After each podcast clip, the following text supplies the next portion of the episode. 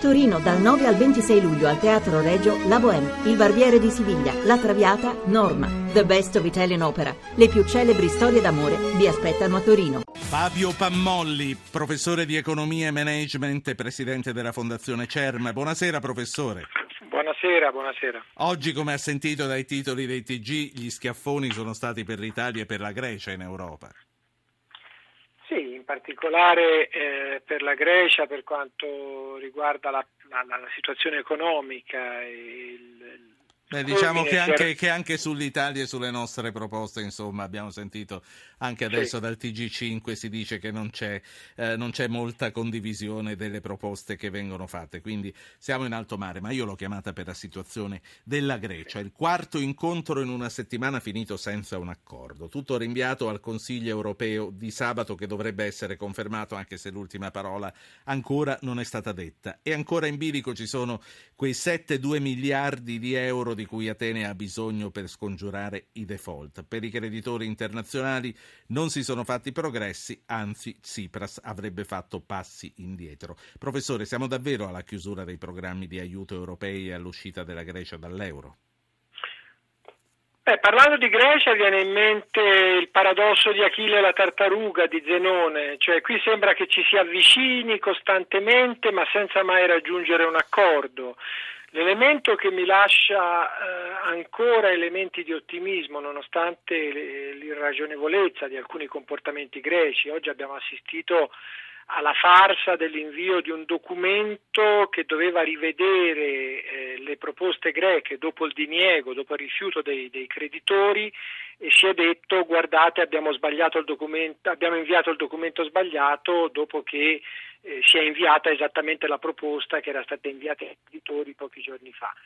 Eh, ebbene, nonostante questo, la decisione della Banca Centrale Europea di concedere eh, liquidità in condizioni di emergenza eh, per le banche greche a fronte della crisi drammatica del sistema bancario greco, dopo il ritiro dei depositi, dopo la fuga dei capitali che si è realizzata in questi giorni, lascia pensare che ci sia una ricerca fino all'ultimo anche da parte del, dell'Europa di un accordo. Certamente eh, che questa situazione richiede adesso un intervento finale, una scelta, una decisione da parte di Tsipras, che si trova in una situazione molto difficile politicamente, perché da un lato ha all'interno del suo partito pulsioni molto forti eh, contro la cosiddetta austerity e quindi per violare e per rigettare le proposte che vengono dalla Commissione europea, ma anche dal Fondo monetario e dall'altra parte sì. l'idea che se segue queste pulsioni e accompagna l'uscita della Grecia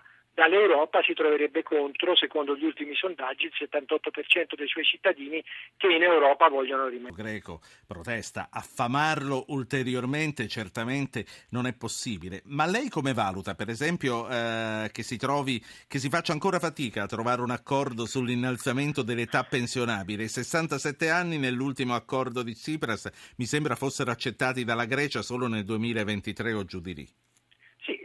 Proposta di Tsipras era che i 67 anni inter- intervengano dal 2036.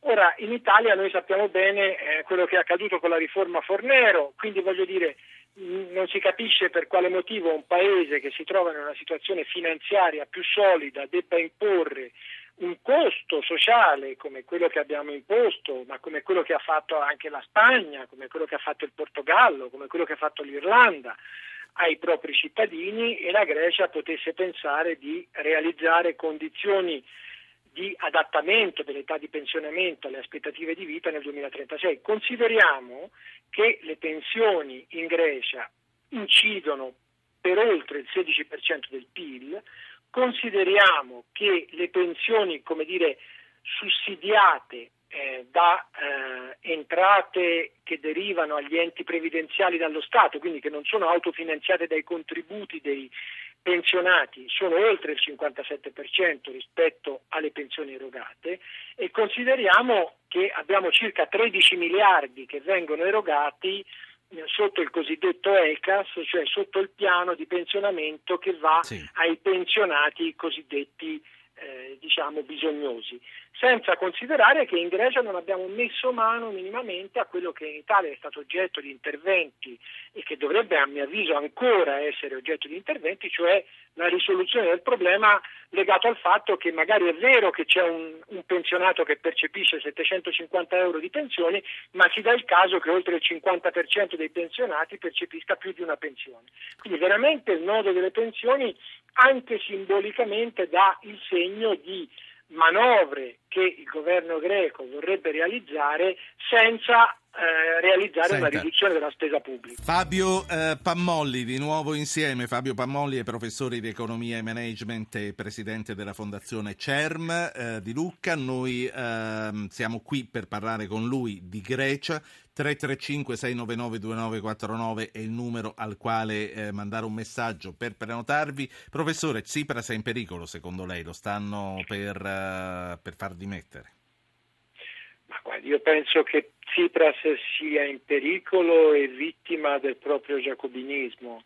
Eh, non dimentichiamoci che tuttora Tsipras sta facendo propaganda in Grecia contro i presunti criminali che vogliono imporre al paese un futuro di povertà. Non dimentichiamo che Tsipras ha sottovalutato un elemento fondamentale che quando ci siamo sentiti un mese fa eh, a questi microfoni eh, avevamo discusso, cioè a dire che il trascorrere del tempo in questa vicenda non gioca a favore della Grecia, non gioca a favore della Grecia tatticamente, politicamente soprattutto nuoce ai cittadini greci, perché la Grecia sta diventando sempre più irrilevante, i mercati stanno scontando e hanno già scontato un'eventuale uscita dalla Grecia, gli investitori hanno riposizionato i loro portafogli disinvestendo dalla Grecia, il sistema bancario greco è in estrema difficoltà e solo l'immissione di liquidità della Banca Centrale Europea eh, lo ha salvato, ma il principale detentore di titoli obbligazionari del governo greco è il sistema bancario greco sì. e non dimentichiamoci che nella gerarchia dei creditori il Fondo Monetario Internazionale e l'Unione Europea vengono Senta. per primi. Quindi io non credo che ci sia il rischio eh, di una Grecia che riesce a essere così rilevante da imporre il proprio diktat. E Tsipras, come ogni buon giacobino, viene attaccato da coloro che sono più a sinistra di lui in questo caso, eh, o più estremisti di lui in questo caso, cioè coloro che vorrebbero misure ancora meno eh, rigorose nel contenimento sì. della spesa pubblica. Faccio parlare Mirko, faccio parlare Mirko che chiama da Bologna. Mirko, buonasera. Ah, buonasera, sì, volevo dire una cosa, insomma, volevo porre più che altro un, un quesito, una questione. Siamo cioè, qui per questo. Esatto. E la cosa che mi lascia un attimo perplesso rispetto a questi ragionamenti è, come dire, la, la dimensione empirica, cioè come dire, se il discorso economico ha una sua scientificità, cioè dovrebbe in qualche misura misurarsi con gli effetti, cioè l'austerità produce degli effetti anche in Italia molto negativi nella possibilità di poi eh, riuscire a ripianare il debito pubblico perché abbatte la crescita, cioè il problema politico è un po' quello, no? mi sembra di aver compreso, sì. cioè di mettere in discussione una ricetta no?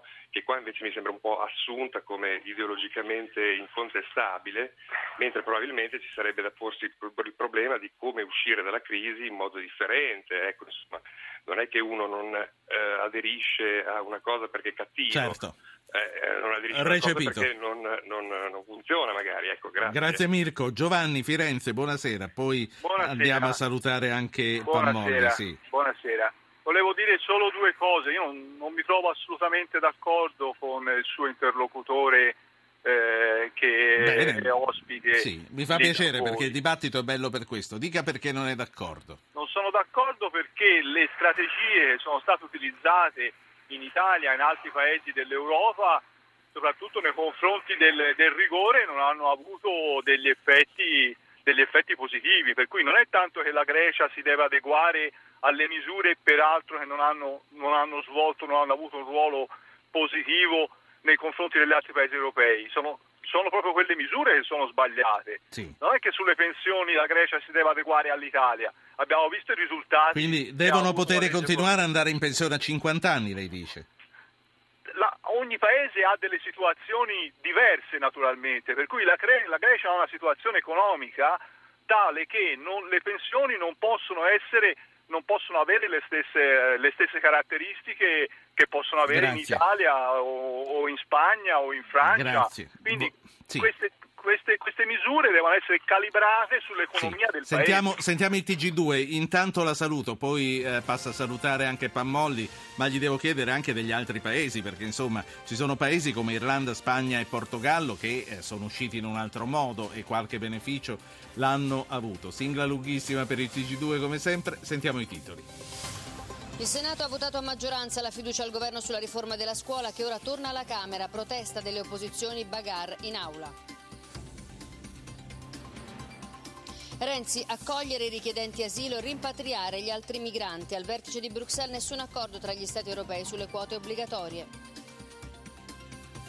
Ancora stallo sulla Grecia, nessun accordo all'Eurogruppo di oggi, l'Unione rinviata a sabato. Posizioni ancora distanti tra creditori e governo d'Atene. Tsipras, resto fiducioso. Ecco, allora di questo stiamo parlando. Andando a concludere, professor Pammolli, come eh, il nostro ascoltatore ha rappresentato, e tanti la pensano come Giovanni da Firenze, forse Tsipras aveva puntato molto negli ultimi mesi sulla forza di un fronte anti-austerity che però non si è materializzato. Secondo lei c'è stato un errore eh, di calcolo calcolo politico e come mai i paesi come l'Irlanda, come la Spagna, come il Portogallo, che da una parte hanno avuto degli aiuti che sono serviti, non sono corsi in aiuto della linea di Tsipras e di Varoufakis?